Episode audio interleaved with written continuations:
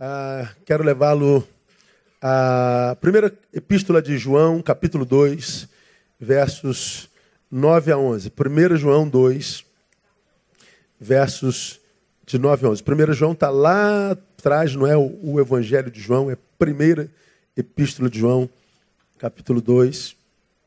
Tantos de nós acredita que para fazermos uma nação abençoada, ah, dependemos apenas da religião do presidente, né? Queremos um presidente evangélico. Nenhum dos dois, no momento, é evangélico, né? Mas a gente acredita que se a gente colocar um crente no poder, a gente resolve o problema do Brasil. Bom, o Brasil já passou por essa experiência. Tivemos ah, na década de 90 ah, Garotinho, tivemos a sua esposa, tivemos ah, temos um, um prefeito evangélico, temos, ah, tivemos a governadora Benedita da Silva, ah, tivemos um monte de governadores, prefeitos que, que foram evangélicos e nós vimos que não deu certo. Não basta ah, termos um, um, um, homem ou uma mulher com, uma, com essa ou com aquela religião. Requer-se mais do que isso. Mais do que o sujeito que a gente coloca na presidência, mais importante do que ele, é o povo que ele vai presidir. Não basta mudar a presidência, tem que mudar a consciência dos presididos. Tem que mudar a postura dos que estão sob o poder, não é? Ah, mais importante do que a relação do homem do poder com aqueles que não estão no poder é a relação daqueles que não estão com poder algum ou com verdadeiro poder é, é, a, é a relação horizontal. Não é a relação dos que estão aqui embaixo com os que estão lá em cima. É a relação dos que estão aqui embaixo. É a relação do João com a Maria, da Maria com o Roberto, do Roberto com o Juca, do Juca com o Tininho, o Tininho quando, com, com, com o Dadinho. E é, é a relação de, de, nós outros aqui embaixo. Eu, eu queria ler esse texto com os irmãos, e tentar mostrar para vocês o quanto que ah, o outro em nós é fundamental para que qualquer um de nós tenha uma vida que vale a pena mesmo ser vivida. Quero mostrar para vocês na fala da palavra, ou na palavra de Deus, o quanto é impossível independente de quem esteja lá, se nós não considerarmos uns aos outros, como que será impossível, independente de quem esteja lá, que eu ou o outro tenhamos uma vida pia, tenhamos uma vida, uma vida decente. Vamos ver o que diz o texto, 9, 10 e 11 diz assim, ó. Leia comigo, vamos juntos, uma só voz. Aquele que diz estar na luz e odeia seu irmão, até agora está nas trevas. 10. Aquele que ama seu irmão permanece na luz e nele não há tropeço. 11. Mas aquele que odeia seu irmão está nas trevas e anda nas trevas e não sabe para onde vai, porque as trevas lhe cegaram os olhos. Palavra de Deus, não é? E essa palavra para mim ela é, ela é, ela é, ela é muito importante. Porque ela fala de discurso e prática. Ela fala de do que se diz e do que se vive. Fala da, da, da ortodoxia e da praxeologia. Veja o versículo 9. Aquele que diz estar na luz, discurso. Onde você está nesse exato momento da sua vida? Não, pastor, eu sou da luz, pô. Se eu perguntar aqui quantos estão debaixo da luz de Jesus, todos vocês levantariam a mão. Eu sou da luz, eu não sou das trevas. Discurso.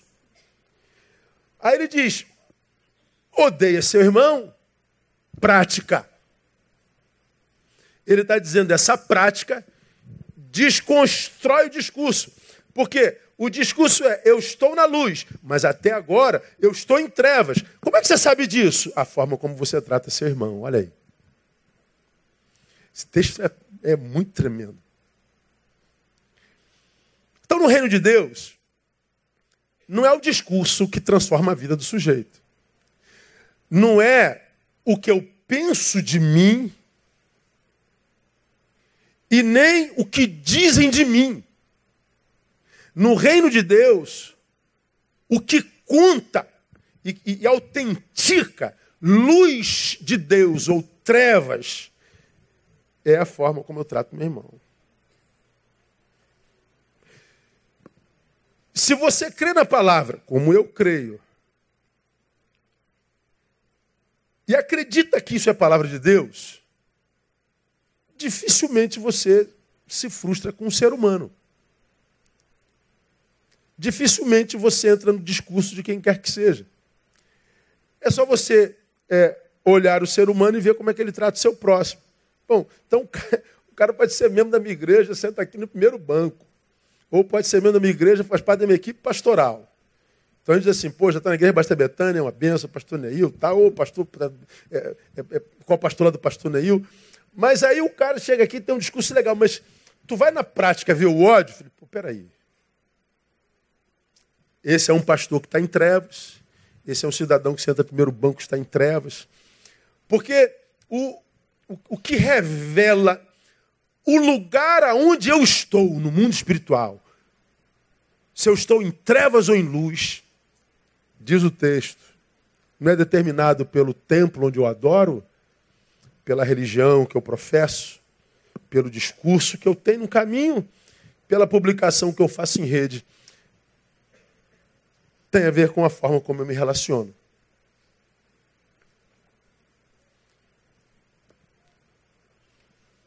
A primeira epístola de João, ela foi escrita no primeiro século e ela foi escrita em Éfeso, entre 95 e 90 da nossa era. Qual era a função dessa carta? Por que, que João escreveu essa carta?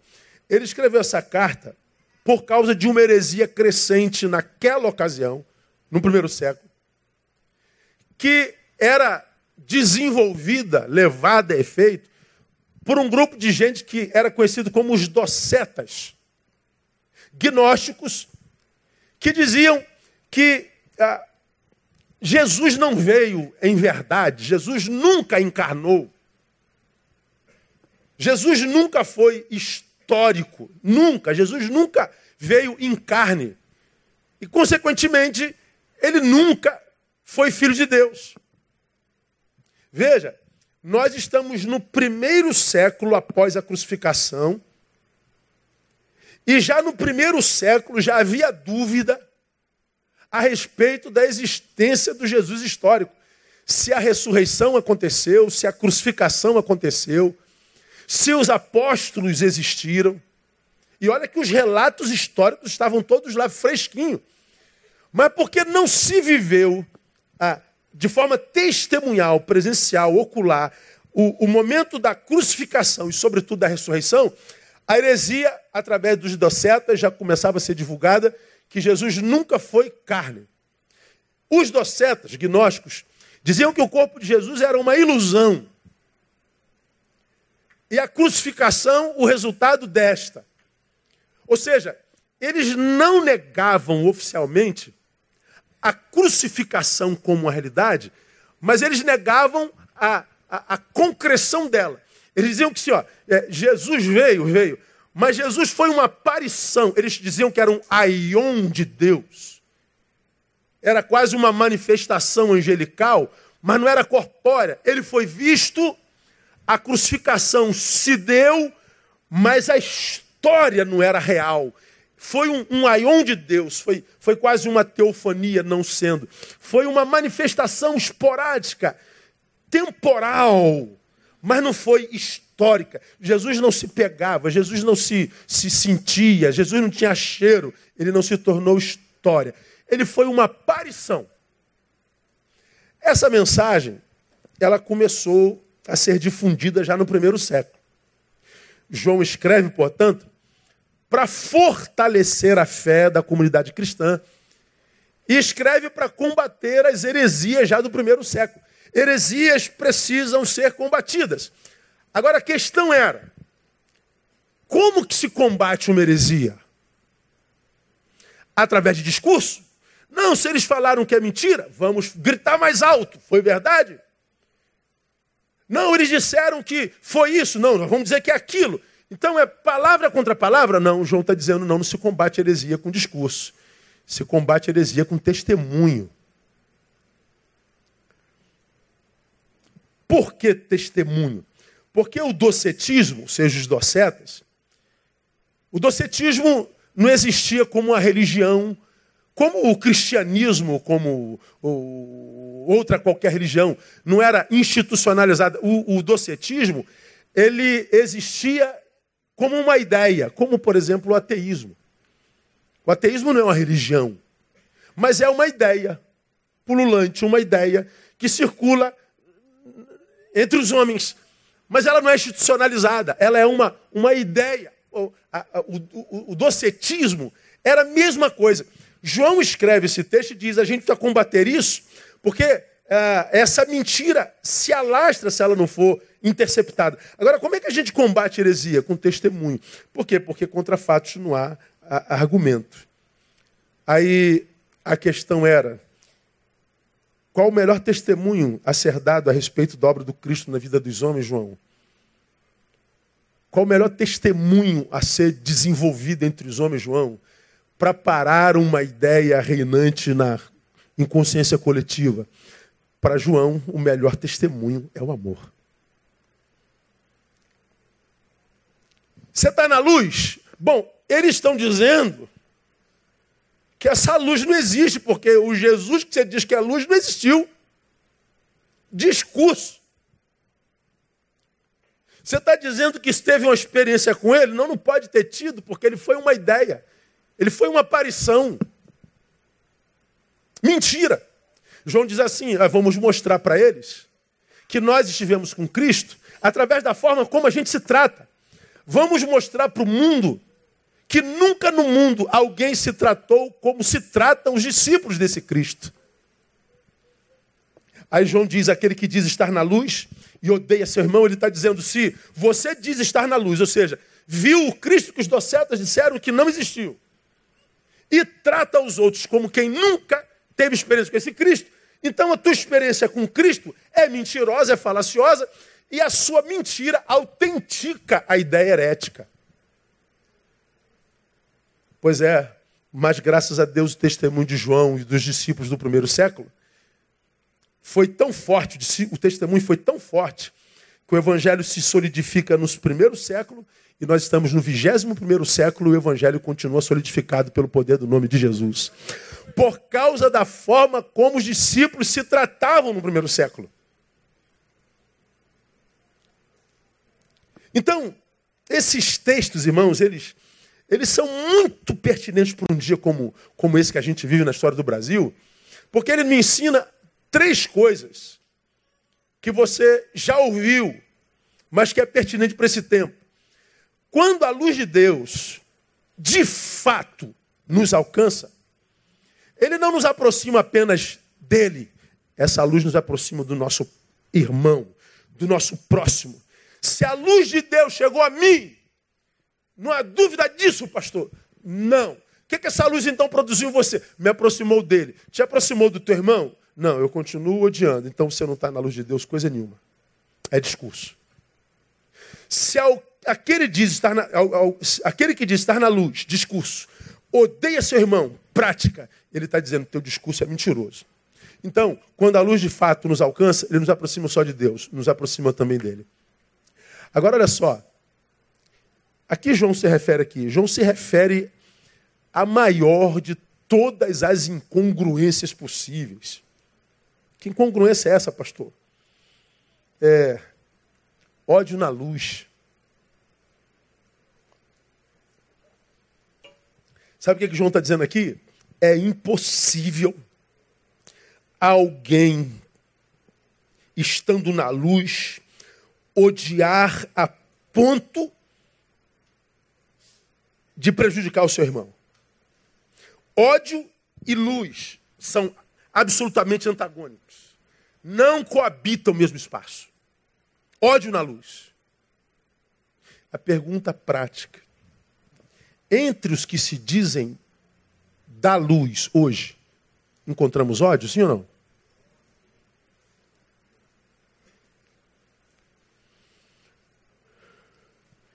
A luz da palavra, não há ódio na luz. E vamos entender ódio da mesma forma como nós entendemos amor no Evangelho. Você já aprendeu que o amor no Evangelho não é um sentimento.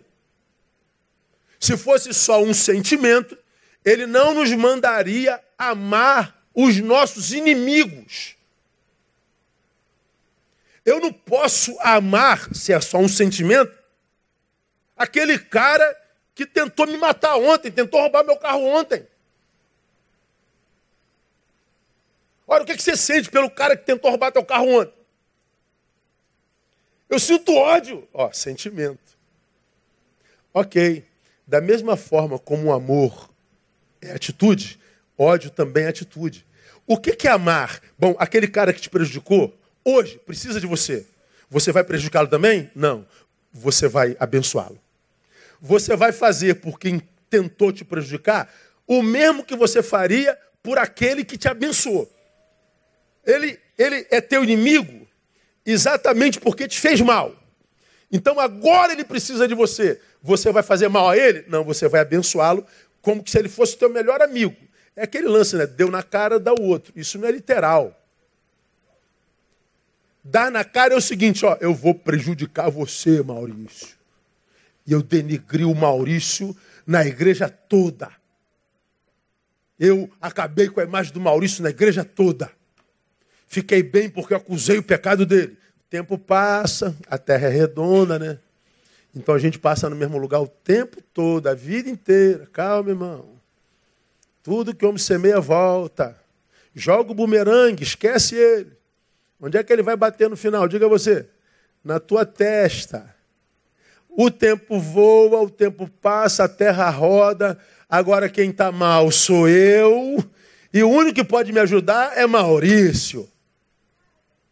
Maurício é um homem de Deus. O que, que Maurício vai fazer? Maurício vai fazer assim, olha, eu, tu me prejudicou pra caramba ontem. E a vontade que eu tenho é de fazer o mesmo contigo. Mas porque há um novo homem em mim, e quem dirige a minha vida é o novo homem gerado pelo Cristo, eu vou te abençoar mesmo sem você merecer. Isso é amar. Qual a tua vontade? Minha vontade é pegar no teu pescoço. E o que, que você vai fazer? Eu vou te estender a mão. Quando a Bíblia diz aquele que está na luz e odeia seu irmão, ele não está falando de sentimento. Sim, eu posso estar contrariado é, com relação a você, eu posso estar magoado com você, posso estar até com raiva de você, mas eu seria, porque da luz, incapaz de prejudicar você.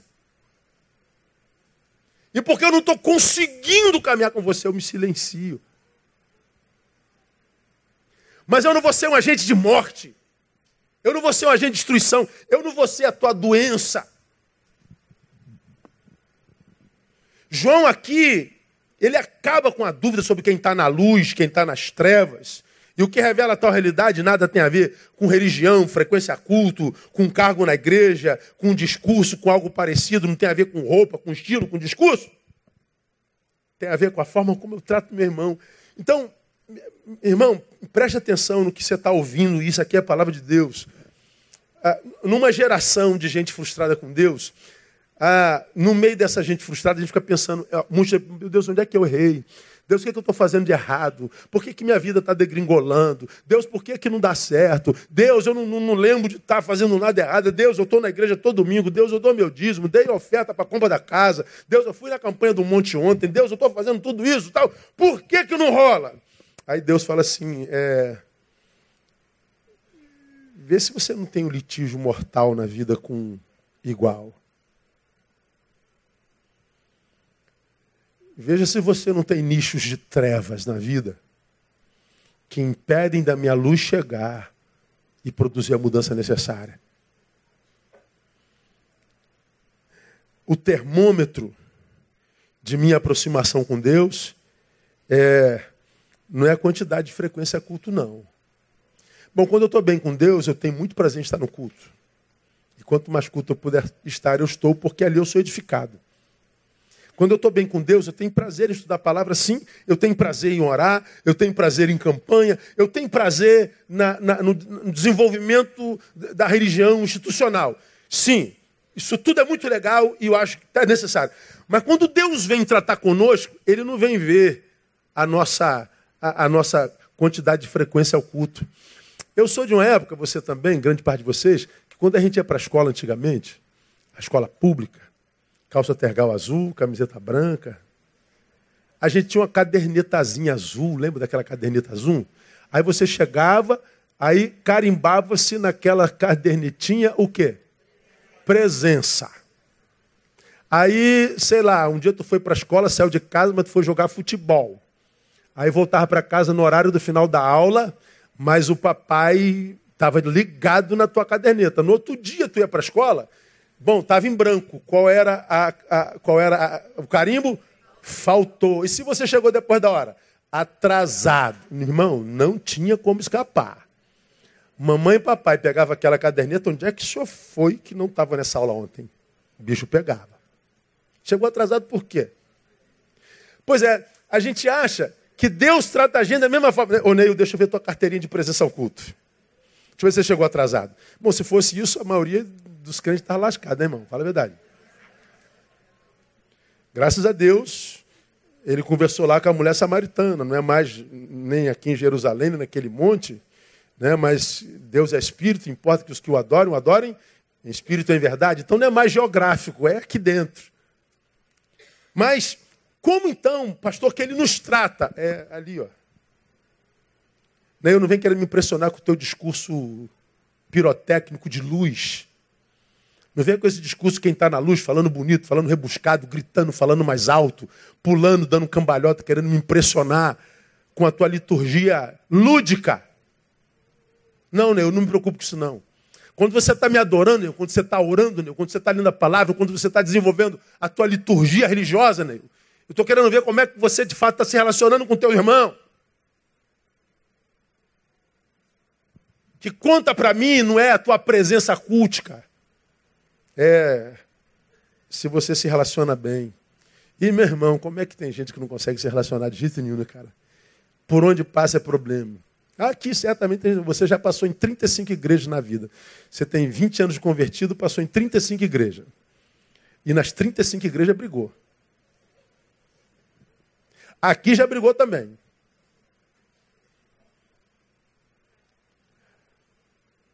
E quem é o problema? O problema é o outro, o problema é a igreja, o problema é sempre, sempre o outro. Sempre é o outro. O meu problema é você, Judson. Você tem um problema, camarada. Que eu vou comprar remédio na tua farmácia, aquele preço escandaloso. É, não, não é um. Não, pastor, come melhorzinho que só adoece menos. É, dorme mais um pouquinho que só adoece menos. Ó, é, faz exercício físico, que se a pressão volta para o lugar. Come menos sal, pastor. Aí você não precisa nem passar na minha farmácia. Ah, é verdade, é verdade. É verdade. Mas não, o nosso problema é sempre o outro. Então não tem a ver com roupa, tem a ver com a nossa capacidade de amar o próximo. E amar não é ter afeto, paixãozinha. Eu estou morrendo de amor por você, não, cara. Eu quero, eu, eu quero mais que você morra, sabe, irmão? Mas se depender de mim, não vai morrer, porque eu vou transcender a minha vontade, eu vou amar você. Cara, eu não vou com a tua cara, mas você está precisando? Está aqui tenha me ajuda. Então, é um amor que se traduz em atitude. É a possibilidade de odiar sem atitude alguma.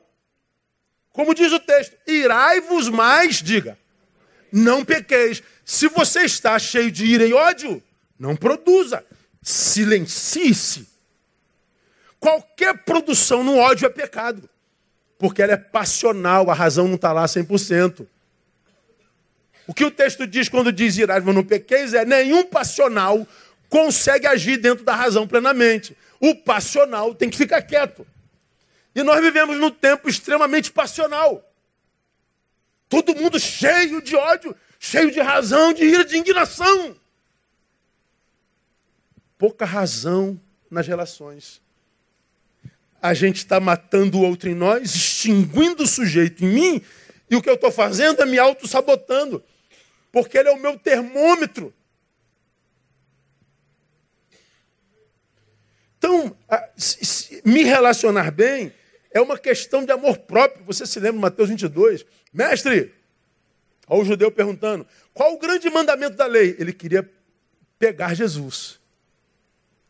Jesus responde assim: Amarás ao Senhor teu Deus de todo o teu coração, de toda a tua alma, de todo o teu entendimento. Porque é isso que o judeu conhecia. Só que Jesus continua. Este é o grande primeiro mandamento, mas agora tem outro, filho. O segundo, olha só, semelhante a este. Semelhante a qual? Amar a Deus sobre todas as coisas. O que é semelhante a amar a Deus? Ama teu próximo como a ti mesmo. Desses dois mandamentos, senhor judeu, religioso, dependem toda a lei e os profetas. Ou seja, toda a Bíblia se resume: ama a Deus e o teu próximo. Então, o religioso fanático, ele acha que amar a Deus é suficiente. Ele acha que o amor vertical é suficiente para Deus, é suficiente para Deus chegar até ele e abençoá-lo. É, Jesus quebra o religiosismo do judeu e diz assim: não, a, a minha luz não é luz só para te unir a mim, a minha luz é luz para te unir ao teu irmão. Ora, se eu fosse o diabo e quisesse interromper o fluxo de Deus entre os homens, o que, que eu faria? Eu quebraria a comunhão de vocês dois. Simples assim. Eu posso, como diabo, impedir que a luz de Deus chegue a, a mim? Não posso, mas eu posso impedir que de um passe para o outro. Eu coloco vocês em litígio.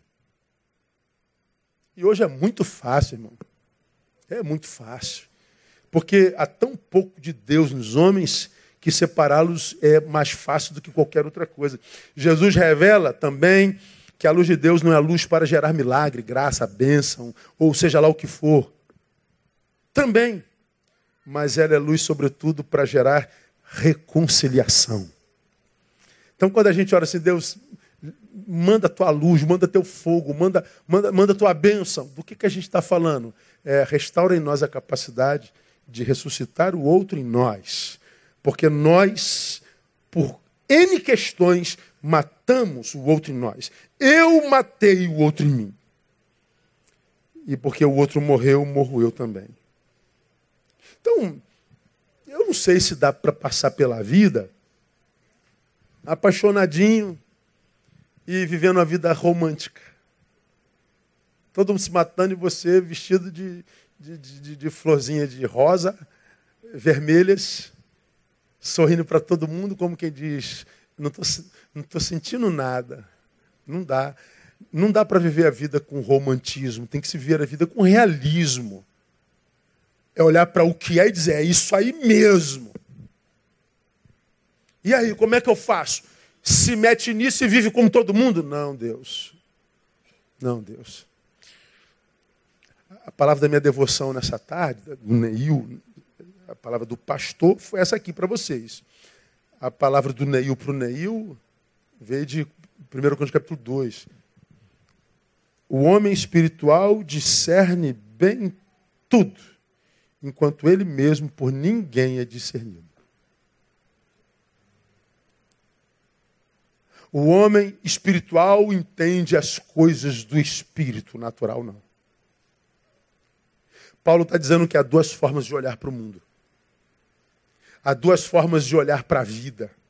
Há duas formas de diagnosticar o tempo há duas formas de diagnosticar o, o, o, o século, há, há, duas formas de, de se viver no, no, caminho, há duas formas: o homem espiritual e o homem carnal.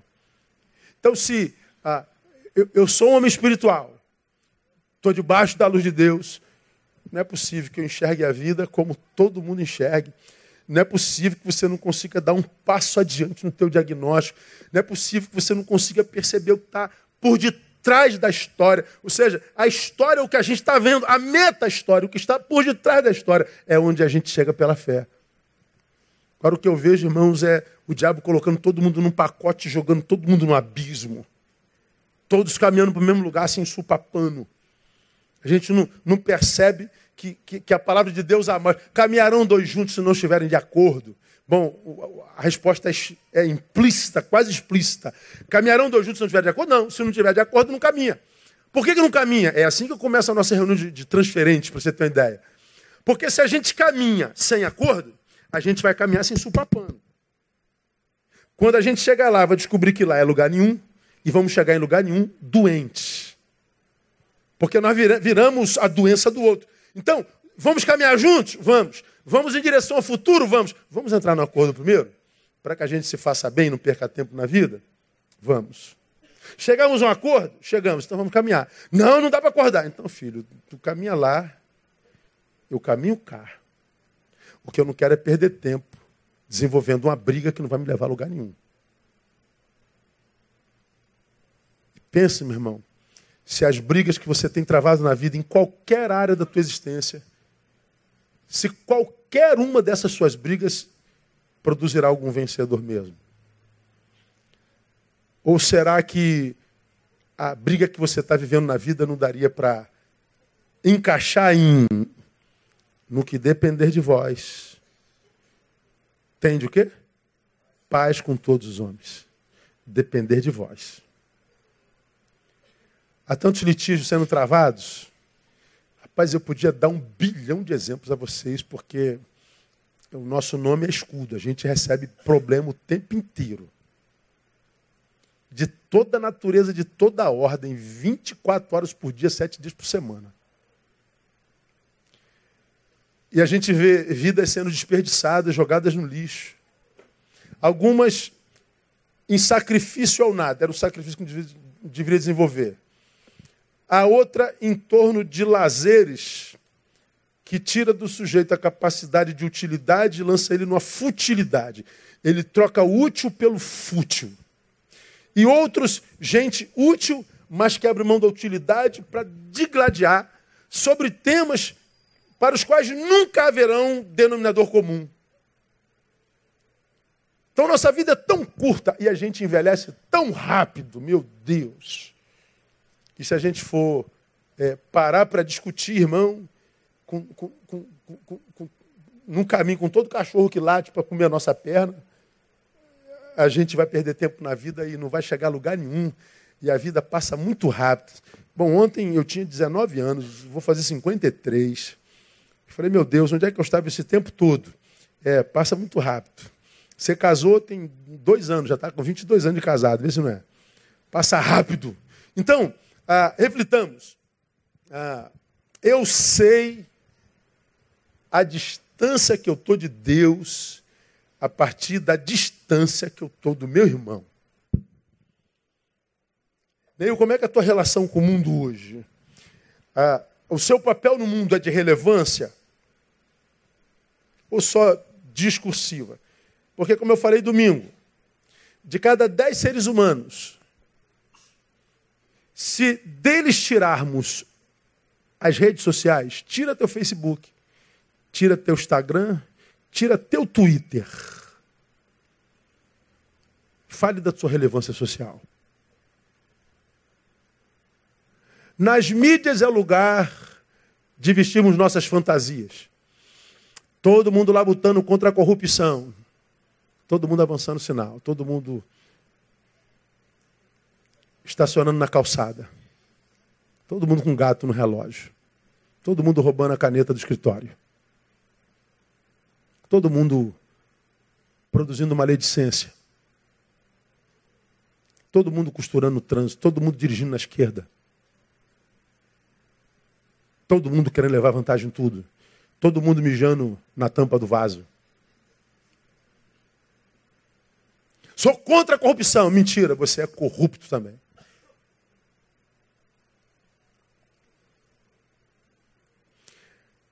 Quando João diz a heresia pulula a consciência social e está desconstruindo a possibilidade de consistência social. Precisamos combater isso. Como? Com outro discurso? Não, com testemunho. Vamos mostrar na prática como é a comunidade dos discípulos do Cristo ressurreto. Vamos mostrar para eles que o nosso discurso não é utópico, que nós somos diferentes. Porque se o nosso discurso é de amor, mas a nossa produção é de ódio, meu irmão, você pode estar lutando falando o que você quiser. Você é contra a corrupção, você é contra a questão de gênero, você é contra o, o, a tortura, você é contra a, a, arte contaminada, você é contra os livrinhos de, de, de, de questão de gênero na escola, você é contra a, o marxismo cultural, você é contra o que você quiser. Se a forma como você luta não respeita o teu adversário, que não é inimigo, bom, a tua luta é trevosa. E é como cidadão das trevas que Deus te trata. Por isso, há tanta gente que semeia e não colhe. Há tanto trabalhador que Deus não abençoa, porque há um ditado que diz que Deus abençoa quem trabalha. Deus ajuda quem cedo madruga.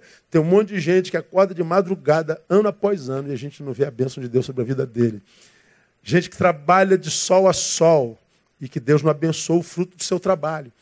E por causa disso, há muita gente frustrada com Deus e não sabe por quê. Porque a gente acha que Deus se impressiona com a nossa performance. Deus não se impressiona com a nossa performance. Deus se impressiona com a luta que a gente trava contra a gente mesmo. Deus, eu estou com vontade de pegar no pescoço desse petista. Deus, eu estou com vontade de pegar no pescoço desse bolsomínio. Mas não vou pegar porque ele é meu irmão. Ele é maior do que a ideia que ele tem. Ah, a forma como você se trata. Isso é culto ao Senhor. É a forma como Deus vai te abençoar. A forma como você luta contra contra o teu si mesmo. A nossa luta é contra a gente mesmo. Deus, eu estou quase sendo engolido por esse sistema que adoeceu a todos. Mas Deus, veja, eu estou vendo a doença coletiva e estou conseguindo resistir. Renova minha força cada manhã, Deus. Ah, Deus vai ouvir a tua oração. Porque o teu coração é quebrantado, e um coração quebrantado, ele não despreza jamais. Aplauda ele porque ele é fiel.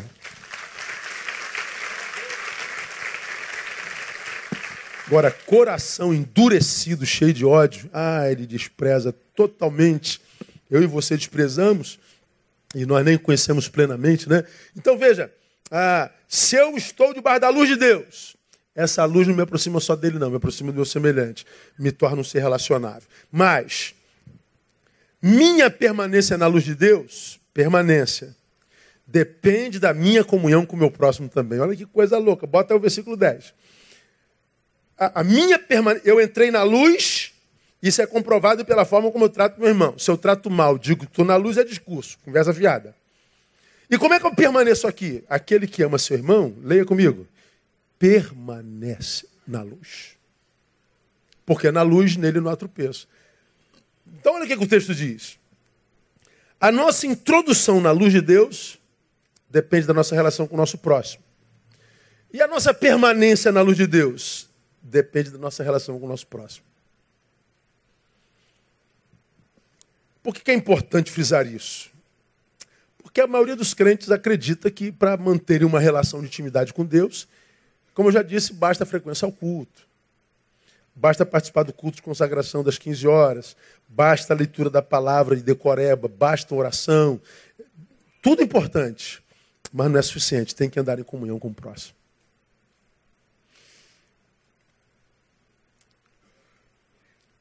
Quando Jesus diz assim, lá atrás, se houverem dois ou três reunidos no meu nome, ali eu estarei no meio dele. Tinha que ter um, um porém, não tinha? Porque de um lado ele diz, quando o filho do homem for em, é, su, é, levantado, a todos atrairei, a todos. Então ele está dizendo, eu sei que o poder do meu nome é capaz de atrair multidões. Mas ele está dizendo, onde houver dois ou três, eu estou no meio deles. Por que, que Jesus fala assim? Porque ele sabia, absolutamente sabia, de que multidões serão sempre multidões, ele não se relaciona com multidões. Ele se relaciona com gente que na multidão se comporta diferente da multidão.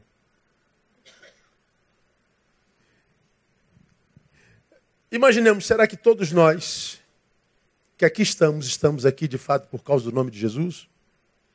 Ou será que há entre nós gente que veio porque está doente, ele é Jeová Rafa? Ou será que entre nós há gente que está desempregado e a palavra diz que a porta que ele abre ninguém fecha? Ou será que não há gente entre nós porque está sozinho e está querendo arrumar um casamento? Ou será que não tem gente entre nós que está aqui porque não tinha outro lugar para ir e estava querendo passar tempo? Ou será que não tem gente entre nós que está entre nós e nem sabe por que está aqui? Será que todos nós estamos de fato em nome dele? Ele diz: Eu estou com esses dois ou três. Ele fala de uma minoria verdadeira. Então, quando ele diz aquele que ama seu irmão permanece na luz, porque ele sabia que o discurso da luz se tornaria maior do que o número daqueles que amam. Mas se o número daqueles que amam forem dois, eu estou lá. Por que, que ele diz dois ou três e não um? Porque se há amor nele, ele nunca vai estar sozinho. Ele vai estar com o irmão.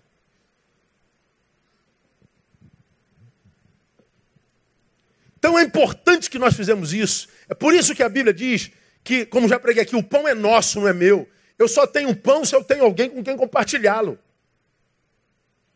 Por isso que o pai é nosso, não é meu. Eu só tenho pai porque eu tenho irmão. Se eu não consigo chamar meu irmão de irmão, eu não posso chamar a Deus de pai. É por isso que o nome é Emanuel, Deus conosco, não é comigo. Então, o evangelho é a capacidade de Deus, pelo Espírito na palavra, para gerar reconciliação entre os homens. Então, esse litígio que é entre nós não tem nada a ver com o evangelho. Embora os litigiosos cheios de ódio encontrem em si razão para o seu próprio ódio. Agora, você que faz análise, como um homem espiritual, cara, perceba o que está acontecendo. Nós somos a única raça que se auto-extingue. Primeiro nós matamos o outro no nosso coração.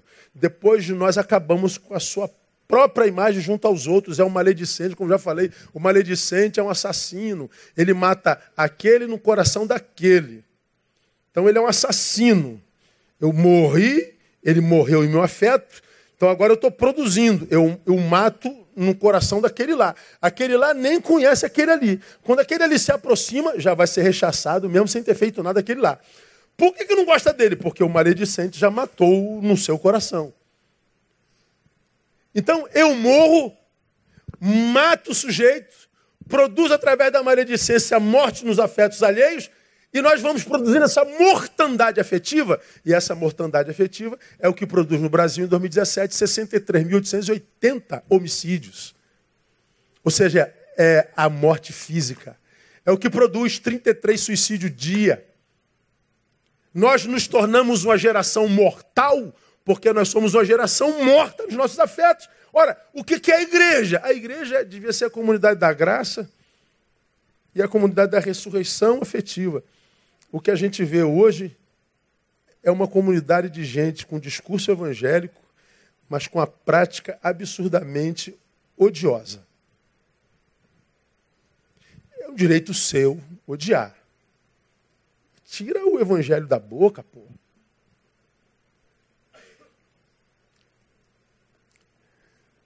João nos ensina que a vida só encontra sentido no encontro, e eu tenho falado sobre isso aqui demais. Não é bom só, possível é bom jamais. Então, o sabor da vida está no encontro. A vida só encontra sabor no encontro. Se o diabo consegue roubar de nós a capacidade de nos encontrarmos, ele rouba de nós o sabor da vida. Viver passa a ser um castigo, passa a ser um karma. Viver passa a ser um, um, um, uma coisa pesada demais e a gente acaba desistindo dela. Então, irmão, ah, ah, nós precisamos, na graça de Deus, internalizar a palavra que diz que eu não posso matar ninguém nos meus afetos. Eu não posso, eu não posso sem ele. Eu preciso desse irmão que está do meu lado, eu preciso dessa irmã que está do meu lado. De qualquer forma, eu termino.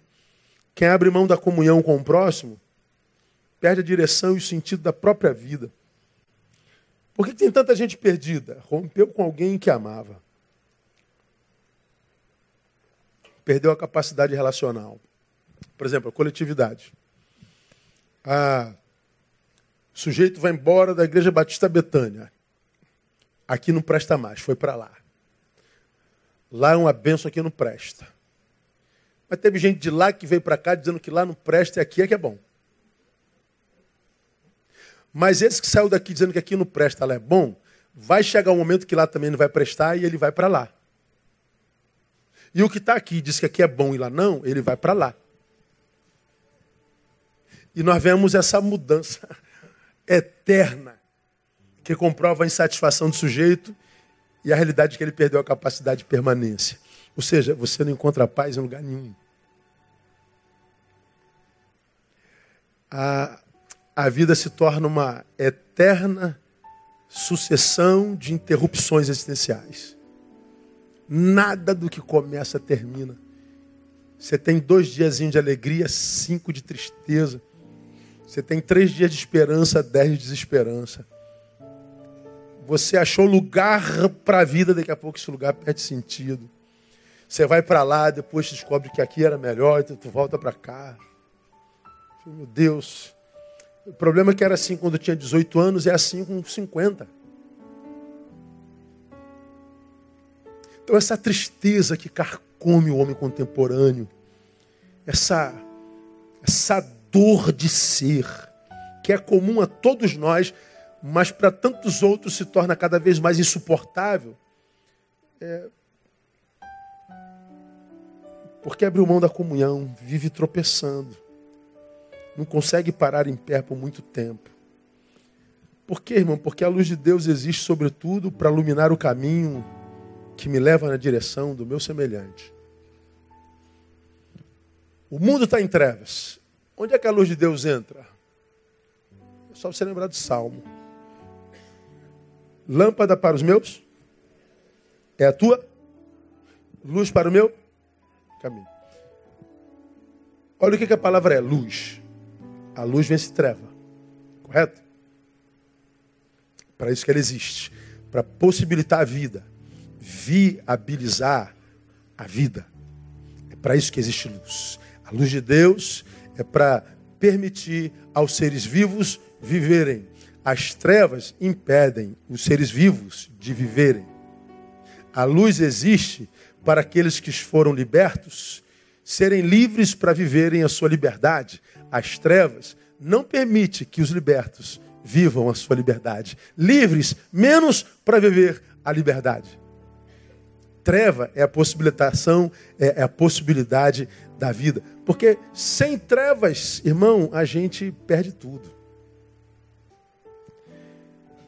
Bom, as trevas chegaram. Significa dizer que você está cego? Sim ou não? Não. Só que os teus olhos não prestam para nada.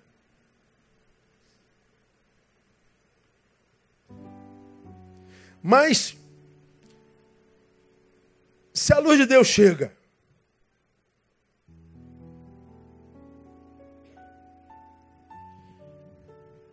os teus olhos prestam. Dá para entender, igreja? Não. Não basta enxergar. Se você está em treva, teus olhos nunca vão te levar ao diagnóstico correto. Então, cuidado com as suas certezas. Se você não está em comunhão com Deus de verdade, pô. Se você é crente que só esquenta banco, não, não, não faça isso consigo. Se sabe que não está bem com Deus, cuidado com as suas certezas. Eu tenho certeza, não tenho certeza de nada. Mentira. Quem anda certo com Deus tem dúvida. Imagina quem está longe de Deus. Virou um refém dos valores da sociedade. Você que é um, um, um fantoche de rede. Um exibicionista. Promotor da própria imagem. Vendendo uma, uma felicidade que não existe. Você se auto-sabota. Quer a bênção de Deus? Mergulha na verdade, na realidade. Porque só mergulhando na realidade, em verdade, a gente pode transformar isso. O que, que adianta eu ter visão se eu estou em trevas? Eu não enxergo. Então veja, lâmpada para os meus pés é tua lâmpada para os meus pés é me mostra Deus onde eu estou pisando. Quem me mostra isso? A luz de Deus.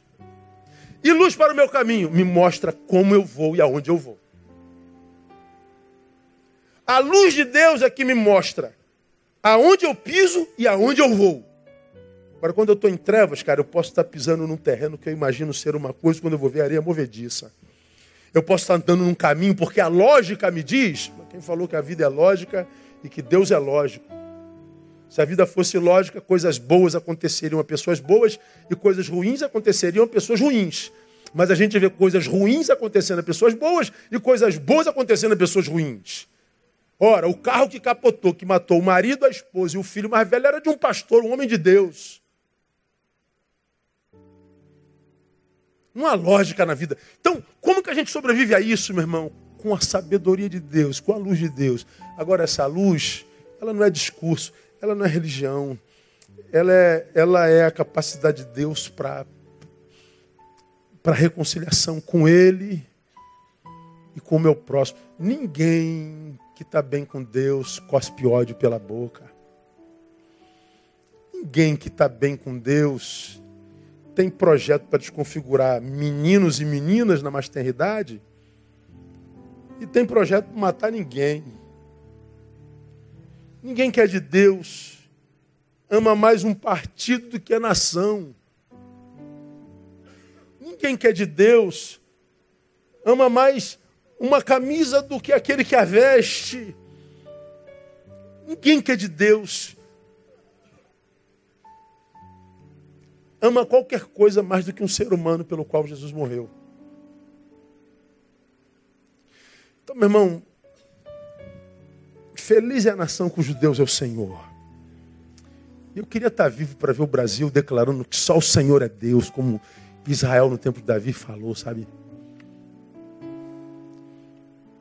Mas para que o Brasil declare que só o Senhor é Deus, eles têm que ver Deus no povo que se diz dele.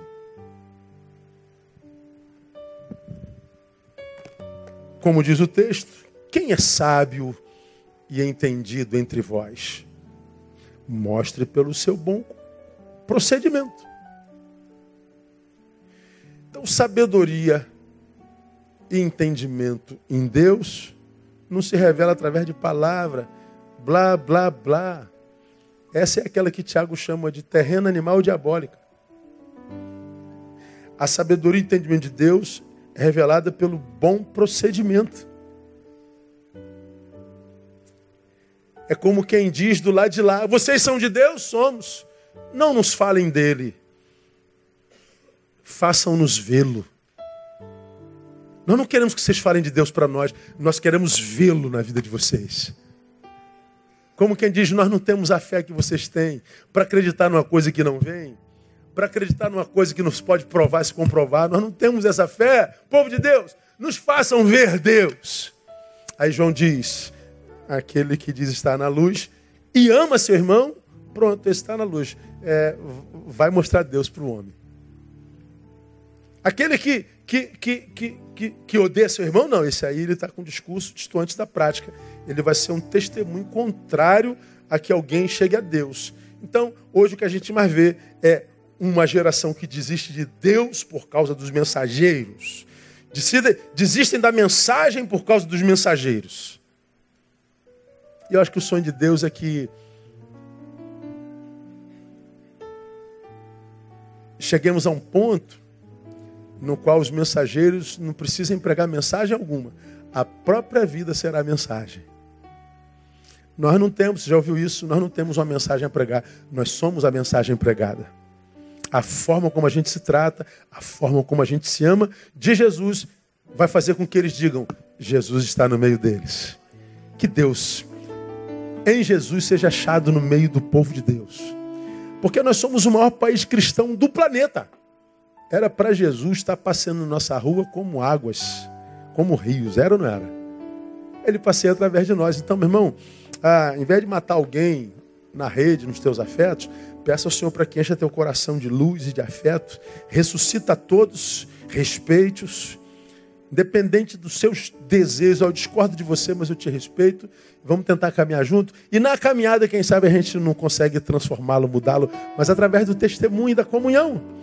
E não através do blá, blá, blá, blá, blá. Posicione-se, diga alguma coisa. Não, não diga não. É, só onde houver ouvidos. Não joga pérolas a porcos, não. Quando você tiver com gente que valoriza pedra ou pérola, abra sua boca. E você vai ver que a sua palavra vai ser semente. E vai salvar muita gente no nome de Jesus.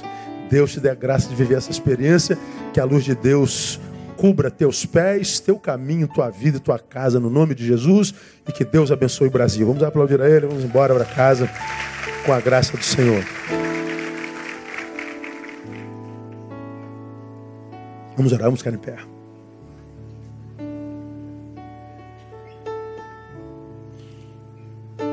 Pai, muito obrigado por tua palavra. Nós não temos dúvida de que tu falastes. A nossa dúvida é que se nós vamos ouvir. Mas tua palavra também nos ensina que tu falastes possivelmente com dois ou três. Ache o outro aqui nessa noite. Eu quero ser o primeiro. E, ó oh Deus, que esses dois ou três, esses sete mil, num Brasil de 200 milhões de pessoas, sejam suficientes para sinalizar o reino de Deus nessa nação tão carente de Ti. Deus, nossas ruas estão manchadas de ódio. Nossos corações estão repletos de ódio. Restaura no teu povo o amor. Não o amor da conivência, mas o amor do bom procedimento. O amor do respeito. O amor que faz de nós remédio, não a doença. O amor que ilumina, não amplifica trevas. O amor que proporciona caminhada saudável e não adoecedora. Um amor, Deus, que nos capacita a viver a vida de forma útil e não fútil. O amor que nos capacita para relacionamentos, para que sejamos servos e não servidos. Que essa palavra nos corações dos teus encontre lugar e que ela frutifique a 30, 60 e a 100 por um. E naqueles que entenderam tudo ao contrário, Deus, tem misericórdia, guarda-os de si mesmos Colocamos mais uma vez o Brasil nas tuas mãos. Se assente no trono do Brasil aquele que é da tua vontade. Que ele seja abençoado por ti para tirar essa nação das trevas, para tirar essa nação, ó Deus, desse estado lamentável de ser, a começar por apaziguar os ódios do coração e acabar com a divisão que existe entre nós. Sobretudo, somos brasileiros e queremos voltar a ter orgulho da nossa nação. Capacita-nos, abençoe-nos, despeça-nos na tua paz, no nome de Jesus. Amém e aleluia. Aplauda ele, Deus abençoe você. Até domingo, permitindo, Pai. Não em dar um abraço no teu irmão.